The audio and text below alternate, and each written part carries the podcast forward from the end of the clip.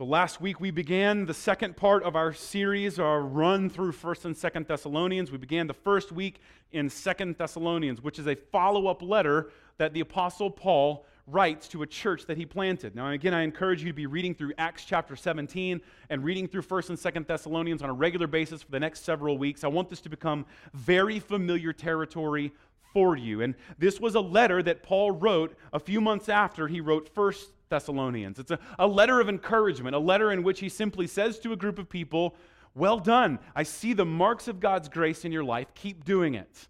I see what God's doing. God's really affirming your faith. God is at work. Keep it up.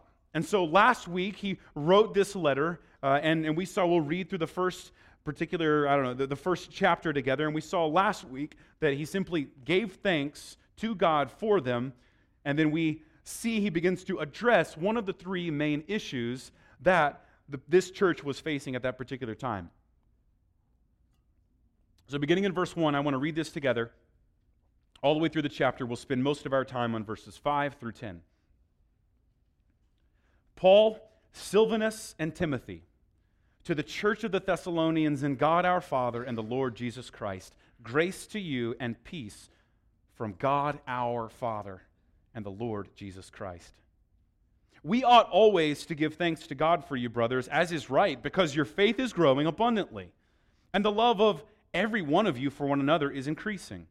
Therefore, we ourselves boast about you in the churches of God for your steadfastness and faith in all your persecutions and in the afflictions that you are enduring. This is evidence of the righteous judgment of God, that you may be considered worthy of the kingdom of God for which you are also suffering.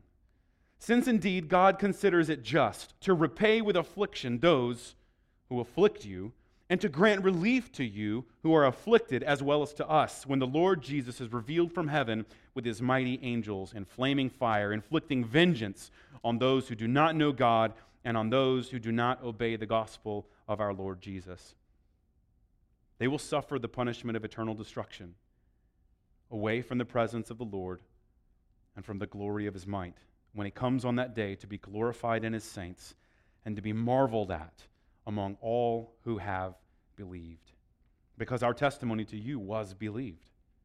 To this end, we always pray for you, that our God may make you worthy of his calling and may fully, excuse me, may, may fulfill every resolve for good and every work of faith by his power, so that the name of our Lord Jesus may be glorified in you and you in him, according to the grace of our God and the Lord Jesus Christ.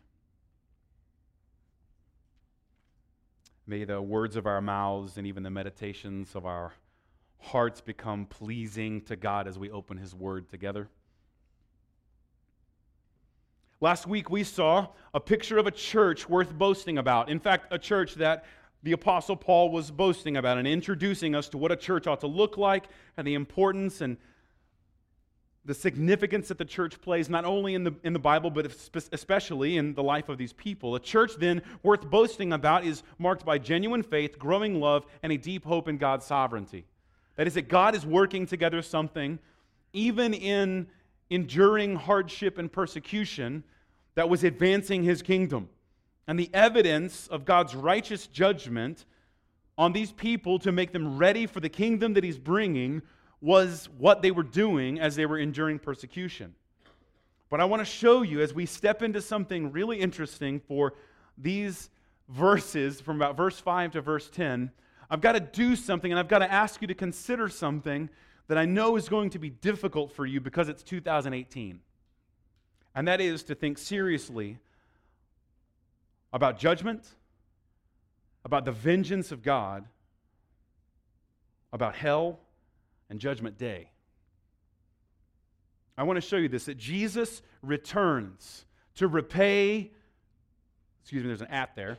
Jesus returns to repay the ungodly in righteous vengeance or to relieve the suffering of those whom have believed in him. Did you see those two words in the text? Jesus is on his way back, and a couple of things are going to happen. In verse 6, God is going to repay with affliction those who have afflicted the people that Paul is writing to. And then the second thing in verse 7, he's going to grant relief. He's going to relieve those who are afflicted when he returns and is revealed. Jesus is coming back. We believe that Jesus has come in mercy and grace the first time. Remember, we celebrate this every single Palm Sunday. Jesus rides in humbly on a colt, making his way into the place where they will eventually reject him to prepare us in this triumphal entry for the triumphal entry in Revelation chapter 20 through 22, in which he comes back in a white horse, stained with stained garments from the blood of his slain enemies, and marked on his thigh is King of Kings, Lord of Lords. That's how Jesus is coming back. So I've got to show you a couple of things. I've got to outline how this shouldn't surprise you that anyone familiar with the Bible will see that the judgment of God is throughout the entirety of the Bible. And I've got to show you that this is not new. But then I've got to convince you, because I already know, like in 2018, I already know what most of you are thinking.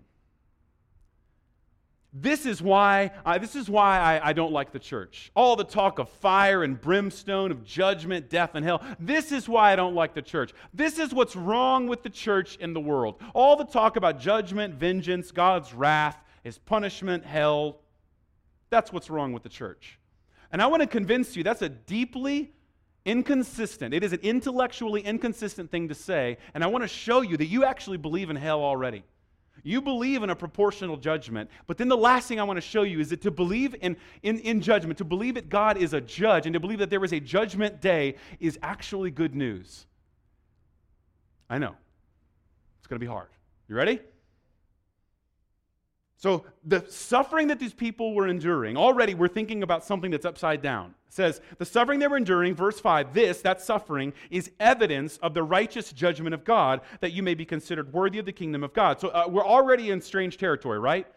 Something bad was happening and was hurting them and making them uncomfortable. And yet, that was the marks that God had not abandoned them, but in fact loved them and was with them and was doing something powerful in the world. Already, we're speaking a foreign language, right? Because you are programmed in 2018 to believe if something feels bad, it is bad. If you don't like it, if it makes you uncomfortable, then it must be evil. Now, now don't, don't miss this. We saw this in the book of Jude. That's what's called simply, that's, that's sensuality. That is the underlying premise that what is worth worshiping is comfort and pleasure. And everything that gets in the way of your comfort and pleasure is evil. And it's evidence of what we would call idolatry. You worship comfort, you worship pleasure, such that if anything comes and makes you uncomfortable, you don't like it, you assume it's bad and you run from it. And already he says, no, actually, the suffering you're enduring is evidence that God has not abandoned you. God has put you in this spot for a specific purpose. So already we're being challenged to believe something different. But then he says, Since indeed God considers it just to repay with affliction those who afflict you, and then grant relief to those who are afflicted, as well as to us when the Lord Jesus is revealed from heaven. Jesus is going to return and he's going to repay the ungodly, and he's going to relieve all of his people. Those, he says, literally, who have believed in verse 10 marvel at Jesus. We're the ones who have believed because we've marveled at who Jesus is. Now, I've got to run you through the Old Testament just kind of briefly, but then I've got to show you something that I, I, think may be welling up inside of your head. Now, now, if you're familiar with the Bible, you might be tempted to think, oh, a God of judgment, a God of wrath, that's the Old Testament. That's something that happens in the Old Testament. And we see this from the beginning, right? Very beginning, we have these two people our great, great, great, great, great, great, great, grandfather Adam and our great, great, great, great, great grandmother Eve, right? And so we see this picture of what happens when sin enters, it immediately destroys the family. And this perfect union that was being experienced with these people and God is disrupted, it's completely fractured. And so while they were enjoy, enjoying some communion with God, they begin to rebel against God. They want something other than God. Instead of being satisfied with God and His presence and saying, You're enough, this is enough to satisfy me and to protect me, care for me, and hold me forever, I want something else. I don't want to be your dependent creature. I want to be like God. And so the first temptation that was felt in the garden is the same temptation we feel all the time to be a superhuman, right? To be more than what we are. And the first temptation, right, for Adam and Eve was if you'll eat this fruit, you'll be like God. Rather than saying, hey, just be satisfied with God. Be satisfied. You're in His presence. He's enough. He satisfies you. He, he holds you up. He, he provides for you. And instead of saying that's enough, the first temptation, then, and the same temptation you and I have now, is to say, I want more. And instead of desiring God, desire something else. I'm going to come back to that. Because the penalty for that was that they were banished from the garden. They were banished from God's presence. Now, this is the beauty of the Bible is that had I written the Bible and I was God, that would have been the last story that it was ever written right? Oh, you crossed me? Well, that's the end of that. Wipe them off the face of the planet and be done. Start over.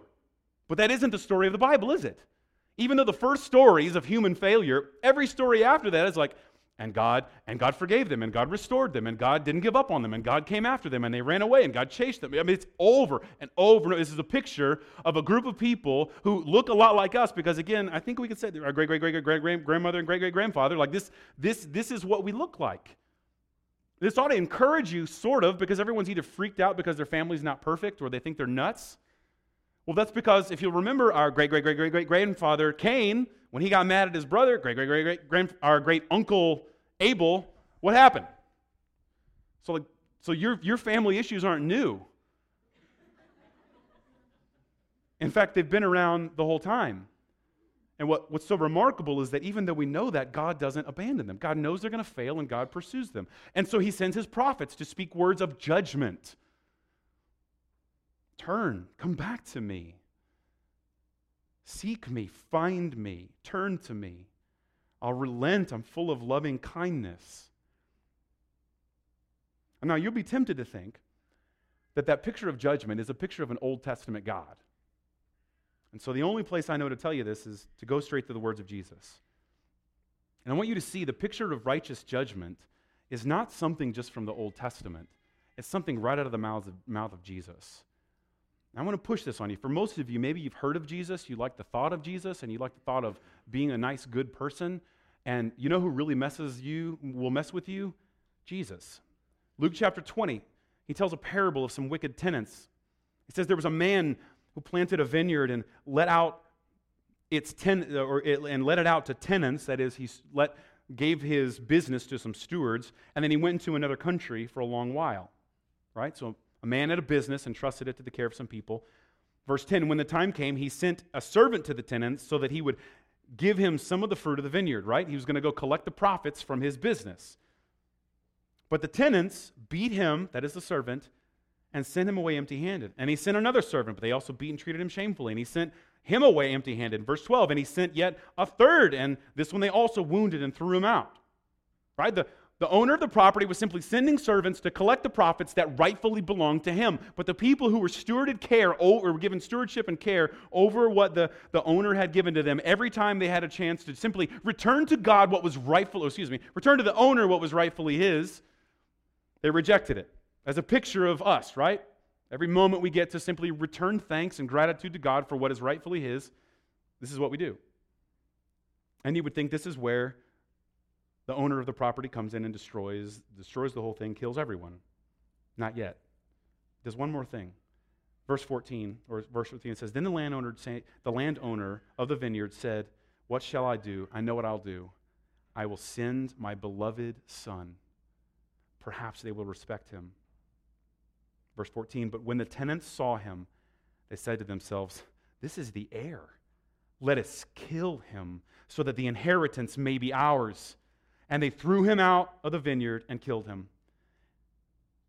And Jesus asks, as he begins to think through the implications of it, he asks the people to think through the implications of this. He says, What then will the owner of the vineyard, the business, do to those people who killed the son? He will come and he will destroy those tenants and give the vineyard to others. Now, when those who were around heard this, they said, Surely not. But he looked directly at them and said, What then is this that is written? The stone that the builders have rejected has now become the cornerstone. For everyone who falls on that stone will be broken to pieces, and when it falls on anyone, it will crush him. This is your sweet, kind Jesus talking here, dropping threats. He does it again. In Matthew chapter 11, he gives a woe and a threat to these unrepentant cities. He says, Woe to you, Chorazin, woe to you, Bethsaida, for if the mighty works done in you had been done in Tyre and Sidon, they would have repented long ago in sackcloth and ashes. But I tell you, it will be more bearable on the day of judgment for Tyre and Sidon than for you. And you, Capernaum or Capernaum, will you be exalted to heaven? You will be brought down to Hades, that is hell. For if the mighty works done in you had been done in Sodom, it would have remained until this day. But I tell you that it will be more tolerable on the day of judgment for the land of Sodom, a, a city in the Old Testament that was destroyed by God, than you. Matthew 23 gives these woes to these people. Fill up then the measure of wrath of your fathers, you serpents, you brood of vipers. How are you to escape being sentenced to hell? I send you prophets and wise men and scribes, some of whom you will kill and you'll crucify. Some you'll flog in the synagogues and persecute from town to town, so that on you may come all the righteous blood shed on earth, from the blood of the righteous Abel, remember, to the blood of Zechariah the son of Berechiah, whom you murdered between the sanctuary and the altar. Truly, I say to you, all these things will come upon this generation. Mark chapter 9, verse 42. Jesus drops a death threat. Whoever causes one of these little ones to believe in, who believe in me to sin, it would be better for him if a great millstone were hung around his neck and he were thrown into the sea. Did you catch these? Like, it'd be better if this happened and better if this happened. Have you ever played that game before where someone says something like, would you rather be drowned to death or would you rather be burned to death? Right? And the point of that question is kind of so you're like, they're both awful. Why would I want one over the other? And Jesus plays this game. And he says, if you had a choice between being drowned to death or facing the punishment that you deserve for causing people to sin, did you, get, did you catch what he did? You will want to be drowned. You, you won't even need to think about it like, please drown me. Drown me instead of that. Think about that for just a moment. This is Jesus. Mark chapter 14, Jesus pronounces a curse on even Judas. Son of Man goes as it is written of him. But woe to that man by whom the Son of Man is betrayed. It would have been better for that man if he had not even been born. Did you catch that? If you had the choice of like not existing or experiencing the wrath of God for betraying Jesus, turning against Jesus, you would rather not exist. Luke 21. See this over and over and over again. Jesus throwing down these gauntlets, these woe to them. He even tells, I love it, he, he tells some people, look, don't be afraid of the people who can like persecute you and simply hurt your body and kill you. Don't be afraid of those people. They can only kill you. You be afraid of the one who can not only kill you, but can destroy your soul in hell. I love what he's saying. He's like, don't be afraid of people. They can only kill you. You be afraid of God. You be afraid of God who can punish you forever and ever. That's who you should fear. Okay, so has this already at least sort of kind of grate against your 2018 sensibilities? I thought Jesus was a nice guy. And I want to encourage you the only way that Jesus being a nice guy means anything is if ultimately we recognize who he really is. God's love is only worth having in light of how holy and perfect he is. Otherwise, his love is frivolous and careless. I want to encourage you the, the word, the characteristic that we see in the Bible that describes God more than any other characteristic. You know what it is? Holiness. God is holy. God is holy. He's perfect. He's set apart. He's righteous. And because he's holy, it means his love is informed by his character and by virtue. His love alone is not a good thing. If he just is loving, that's bad. That's very bad. And I would encourage you, the same is true for you. Well, we just need to love, we need to love everything. Really? Do you love murder? Do you love rape? Do you love the molestation of children? Do you love human trafficking? I want you to see the, the things inside you that push against the belief in judgment, hell, and good and evil and the holiness and righteousness of God are in you. They are. You just you haven't applied them rightly. I want you to see loving everything isn't a solution. Love only informed by virtue and holiness is worth having. And the love of God is only really cool because you know you don't deserve it. Look, man, it'd be really awesome. I mean, you know, I don't know. My wife loves me, and that's awesome. But you know what makes it really awesome? She's way out of my league. I mean, she is. She's, and, and the fact that I don't deserve it, that's what makes it awesome.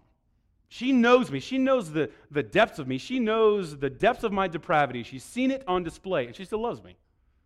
And that's a big deal. The same thing is true, multiplied times the infinite and matchless nature of our righteous and holy God. For Him to love you is only cool because you know down deep you don't deserve it. Down deep, you know the love of a perfect and holy God is not something you've earned. I want you to understand that this picture of judgment, this picture of wrath, if I can kind of win you over, is something that you already feel. It's something that you already understand. And I'll put it this way to you the greatness of the sin is proportional to the one sinned against. And you already believe this. You already practice this. It's actually built into who we are.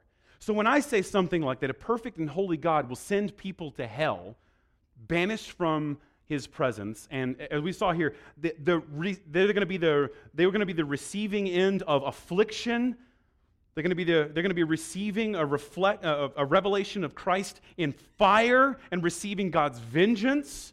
And there's something in you, I think, that probably rises up and goes like, I don't like that. That makes me feel uncomfortable. But I want, I want to push against that and make a case that you already believe in this.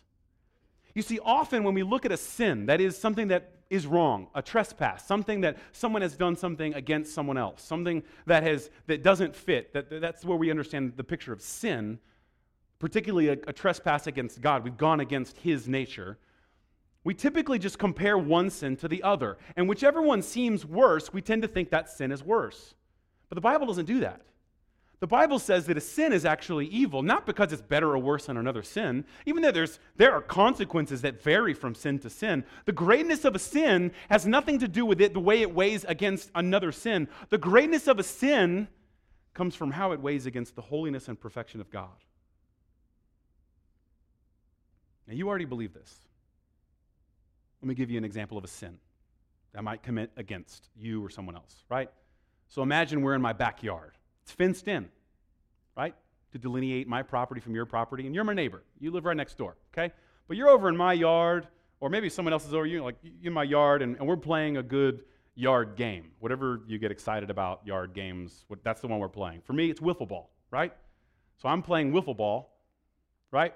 And uh, we're in my yard. And as every yard game, the purpose of the yard game at some point is knock the thing over the fence into the other person's yard.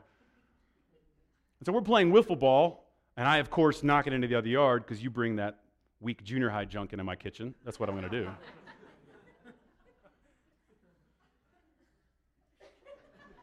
right? Wiffle ball on the other side. It's in, it's in your yard, okay? Now it's your property, and I don't have permission to go in that yard. Okay? And so I walk over to the fence, I climb over it, and you know what, you know what to do here because you've done this before. You look for signs of angry animals, right? You're like, no, okay, we're good, right? You look, where's the ball? All right, it's right over there. And since we're playing wiffle ball, that ball's way on the other side of the yard, right? And I don't have permission, but I jump over the fence into your property and I go get that ball. I have trespassed onto your property. I get the ball, I bring it back. Now, all I did is I jumped over the fence, I went into your property, uninvited, without permission. I've trespassed against you. What happens to me? Like, what, what really happens between you and I? Think about it. Maybe, maybe you'll be angry. Maybe if, if, you're really brave, you'll knock on my door and ask me not to do it again. Or I don't maybe you'll do something. But at the very worst, maybe there's a little bit of animosity now that exists between you and I as neighbors. At the worst. Because I've just sinned against you and you're just my neighbor. Now, imagine next door to my house was something like a federal prison. Imagine next door to my house was something like, I don't know, a military base. And I hit the ball over the fence, and I walk over to my neighbor, the military base or a federal prison, and I do the exact same thing. I climb over the fence. I go get the ball. What happens? You get it? Like, it's the exact same trespass. Nothing about the thing I did has changed at all. I did the exact same thing. But the thing that makes it a big deal is not whether I did this kind of a thing or that kind of a thing, it's who I did it against. You see, you believe this, you know this is true. One of those things might make you angry because, let's be honest, you're nobody. But if I hit a ball and I go chase it into a, say, like a federal penitentiary or like a, a military base, well, then to be fair, I'm just sinning against someone greater than you. And that won't just be something they'll forgive, they'll put me in court, they'll try me with trespassing. You get it? You already believe it. This already functions. Now take that, right? It was the same sin. It wasn't any different in those two scenarios. But because I sinned against someone much greater, the penalty is proportionally greater. Now take what you just got in your head right now and multiply that expanse between you and the federal judge that would sentence you, and multiply that expanse between you and that federal courthouse, right? And multiply it times the matchless and infinite and righteous nature of a perfect God. And now you have begun to scratch the surface of what we mean when we say that people who sin against God deserve wrath and vengeance. It's not the thing. God help me. Some of you right now, you're, you're, you're trying to stop doing the thing. Well, if I could just stop doing this thing, it'd be better. You're missing it. The gravity of the situation has nothing to do with the thing you're doing, as if you're special. It has to do about whom you've trespassed against. Now, understand this. I know you, you think, like, well, how can a good and loving God send people to hell to punish them? You know this. The same way that, like, you can't send me to prison for getting a ball out of your yard, but someone else can. And there's some people who, who can do that. I want you to see that the only way that a doctrine of judgment, hell, and vengeance can exist is there is a holy and righteous God. It's the only way it makes sense. It's the only way it works. And you already believe this. You already believe in a proportional response. You feel this. When you're wronged or when something happens, something inside of you wells up and says, Someone must pay for this. This cannot stand. Someone must do something to repair this. You felt this. Some of you felt this recently. Hashtag me too. It's a popular outrage at the moment. But it just so happened to be timed with something else that's happened in the last couple weeks. A man by the name of Larry Nassar. Dr. Larry Nassar, I believe. Who apparently, in some way, shape, or form, committed deviant sexual acts against at least 150 gymnast girls. That ought to bother you. Like, if that doesn't bother you, we have another problem. And this is what should really bother you. For every Larry Nassar that gets caught and paraded in public, what is this, women? Maybe there's at least three more who don't. That ought to bother you. Something inside of you ought to go like, this cannot stand. Someone must pay. Someone's got to fix this. This week, right down the road, people will say statistically, like the, the amount of human trafficking, the amount of sex slaves that will be drawn into Minneapolis for the Super Bowl will be at an all time high. Statistically, here's the worst part of it that's not even true. There's human trafficking going on in Minneapolis year round worldwide. Wherever there are people, there is human trafficking. The only thing that's happening in Minneapolis, it just happened to be a lot of people. You get a lot of people together, they tend to sin together in awful ways. That ought to bother you. The overwhelming majority of those people being drug in to be used and abused, commodified, and, and simply thrown away when they're done. Those people are, are typically people who are, who are extremely poor, they're runaways, something like 86% of those people are victims of sexual assault before they turn 10. They're almost always plucked out of very poor minority neighborhoods. Does that bother you? That ought to bother you. So when I come along and say that there is a holy and just God who inflicts vengeance upon people, quit pretending to be shocked. At least quit pretending to be shocked and calling yourself a Christian. Stop saying you believe in God, but you don't believe in a God that wouldn't send people to hell. What you really are saying, if you don't believe in hell, you're saying you don't really believe there is a holy God who is just and righteous. Recognize that to say that you believe in God but don't believe in hell is saying that you really don't believe that God is any good. There is a holy and perfect and just God. The Bible teaches of him, and the person who shouts it the most loudly is Jesus himself. Just be honest. Just be honest with yourself. Say, I believe in a God who's a coward like me. I believe in a God who doesn't stand up for what's right. And that's why I don't like the thought of hell. I don't really care about oppression, and I don't really like a God who does. I don't really care if anyone hurts me, and so I don't like believing in a God who doesn't get angry about it. And see that this is an extension of his love. Look, I love you in this room. I love you. You know this, right? Love you dearly. I want to plead with you to see Jesus as glorious. But there are a couple of people in this building right now, my two daughters, who, I'm sorry, I love more. I just love them more. I love them dearly. And even though you, if you love them, if, I mean, excuse me, if you love me and we're, and, we're, and we're good, if you were to like harm one of them, what would I, as a loving father, do to you? You get it? Stop pretending that there's some figure of your imagination that's loving everything. Admit that you aren't even able to live up to that. And you wouldn't want to. Perfect love demands a perfect response. So I want you to see Jesus will either repay you or relieve you.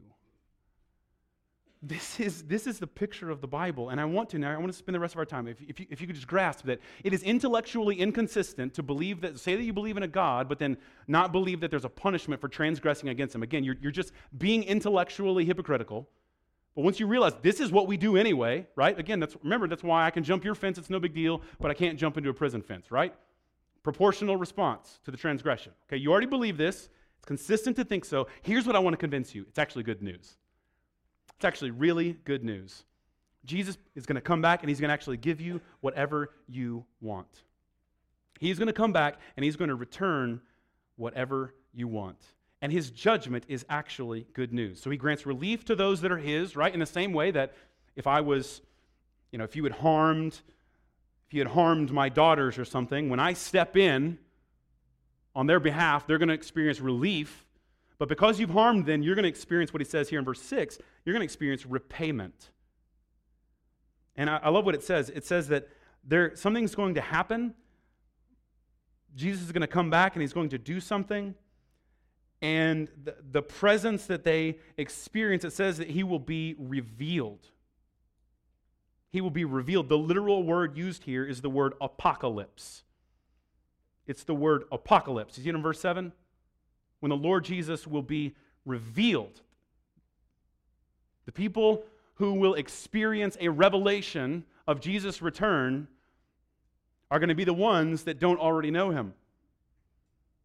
So, this is what this looks like. This means that when Jesus returns, those of us who are in him will experience that as relief. And we'll be like, Thank you, Jesus. I've been pleading with you to come back. Please fix this.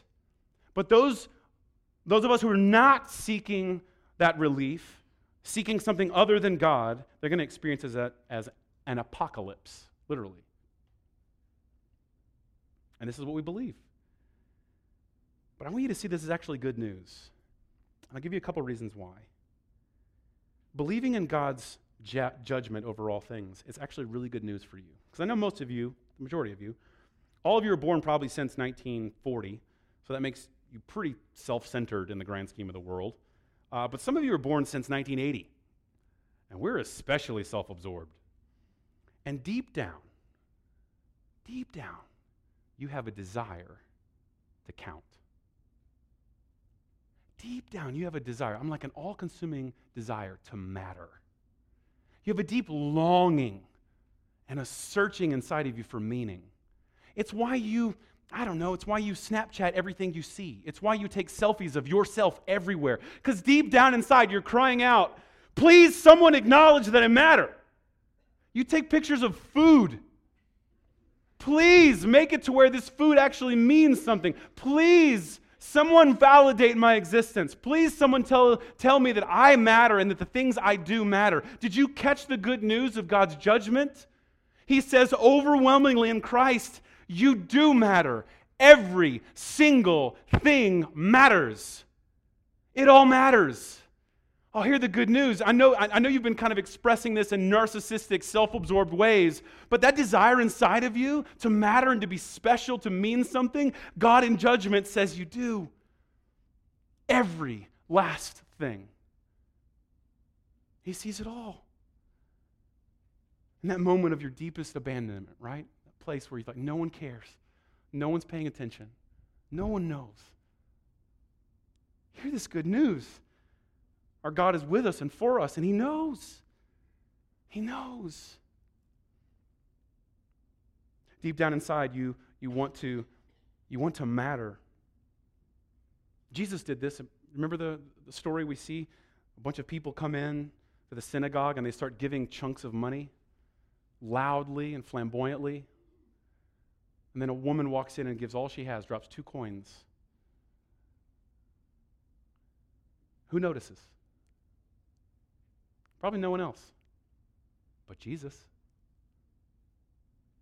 That desire to have meaning, to have purpose, Jesus says, I see it all. The things you've done will never be forgotten. Every single thing counts. All of it. And when you stop believing that there's any sort of judgment, then you know what happens next. You have no reason to believe that anything else matters. Nothing counts. You've lost meaning in your own existence. Many of you see the good news in this? The second thing I want to show you here is that not only do you matter and God sees everything, I'll put it this way if God's actually the judge, then you don't have to be. I know some of you in this room have been sinned against in deep and profound ways. In fact, I know many of you have been sinned against in ways that you've never even told anyone.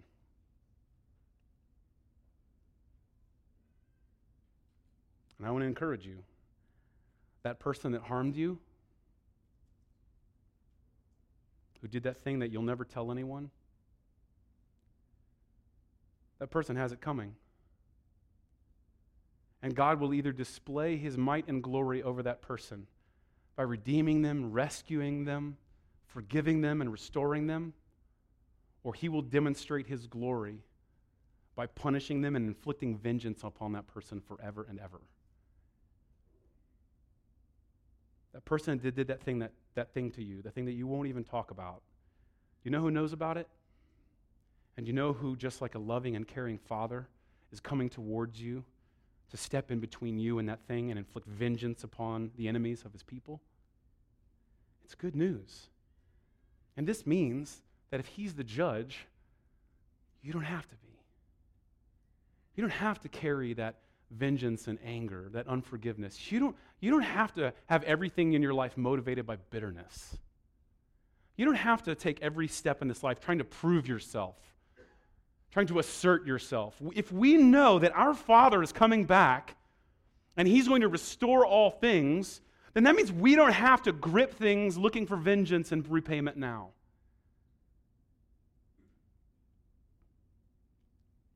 If you hear Jesus, you have to admit, even in his words, he's a judge. And I want to convince you that's actually good news. It's actually really good news. It's good news because whenever we have justice and vengeance in our hands, we always overreach, don't we? Right? I mean, that's our problem with the death penalty, isn't it? It's like, it's in our hands. And we know for a fact that we can wield justice poorly. Someone innocent might get punished right? If you have too much faith in humanity, I encourage you come over to my house. We'll watch Netflix and watch what is it, Making a Murderer? You should do it. We do it wrong. The eyes of justice are our eyes.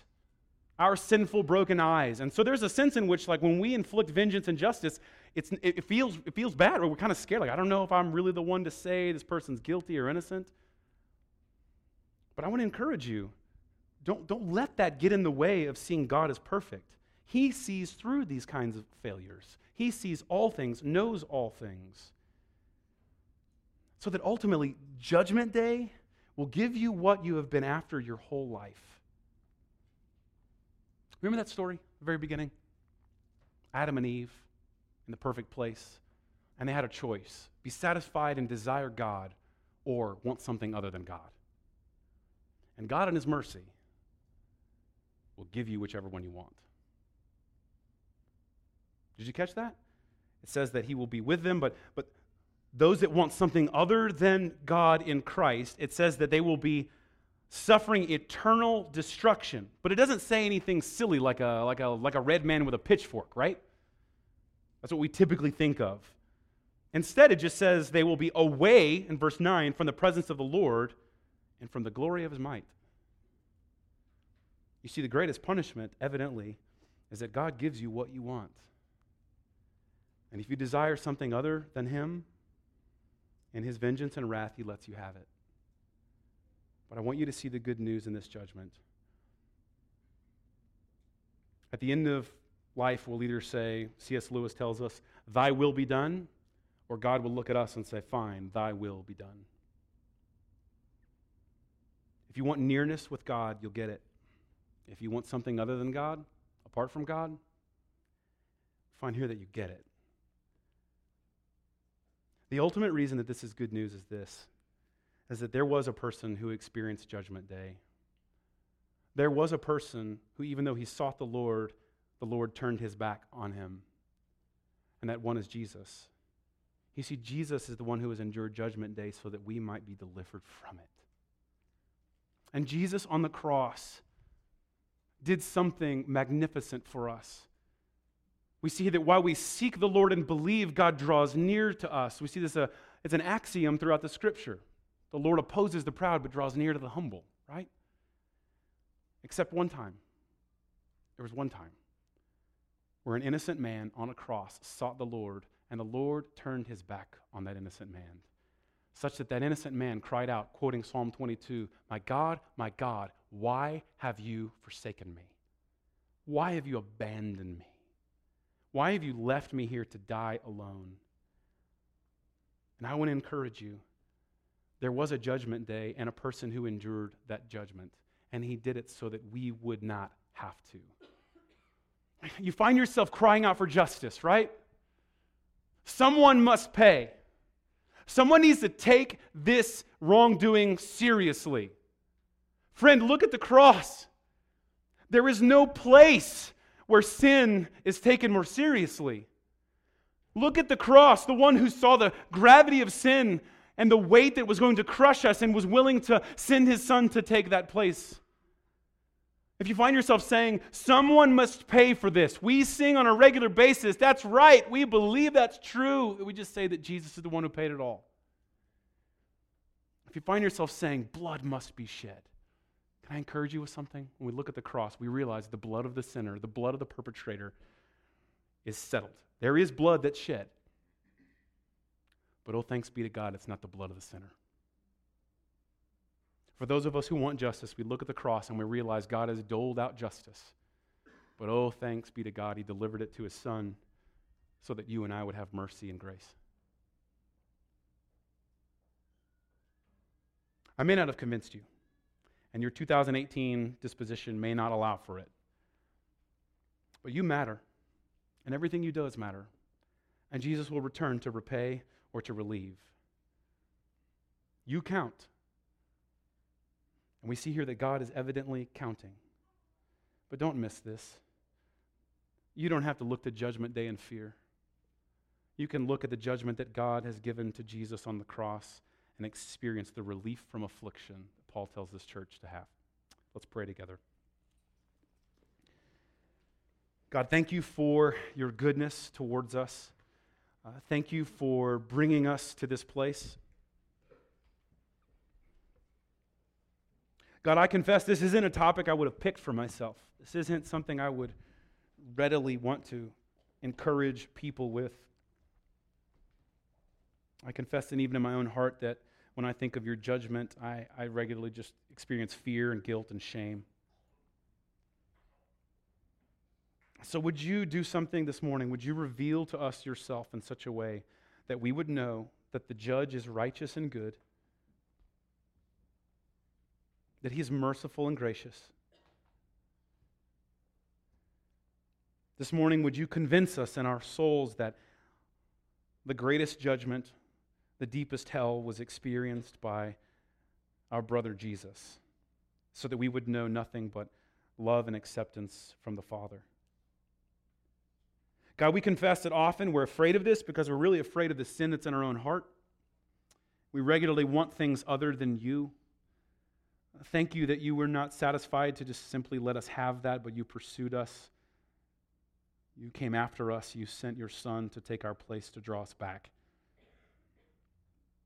So that now, when we consider you coming back for us, we don't experience fear, but uh, we, we experience relief. We long for the day when you would come and make all things new, that you would give justice, but we thank you mostly that when you return, we'll experience mercy in Christ. Grant that gift of faith in us this morning, that we would trust and respond, that we would believe and receive and experience communion with you forever and ever. We ask this in the good name of Jesus. Amen.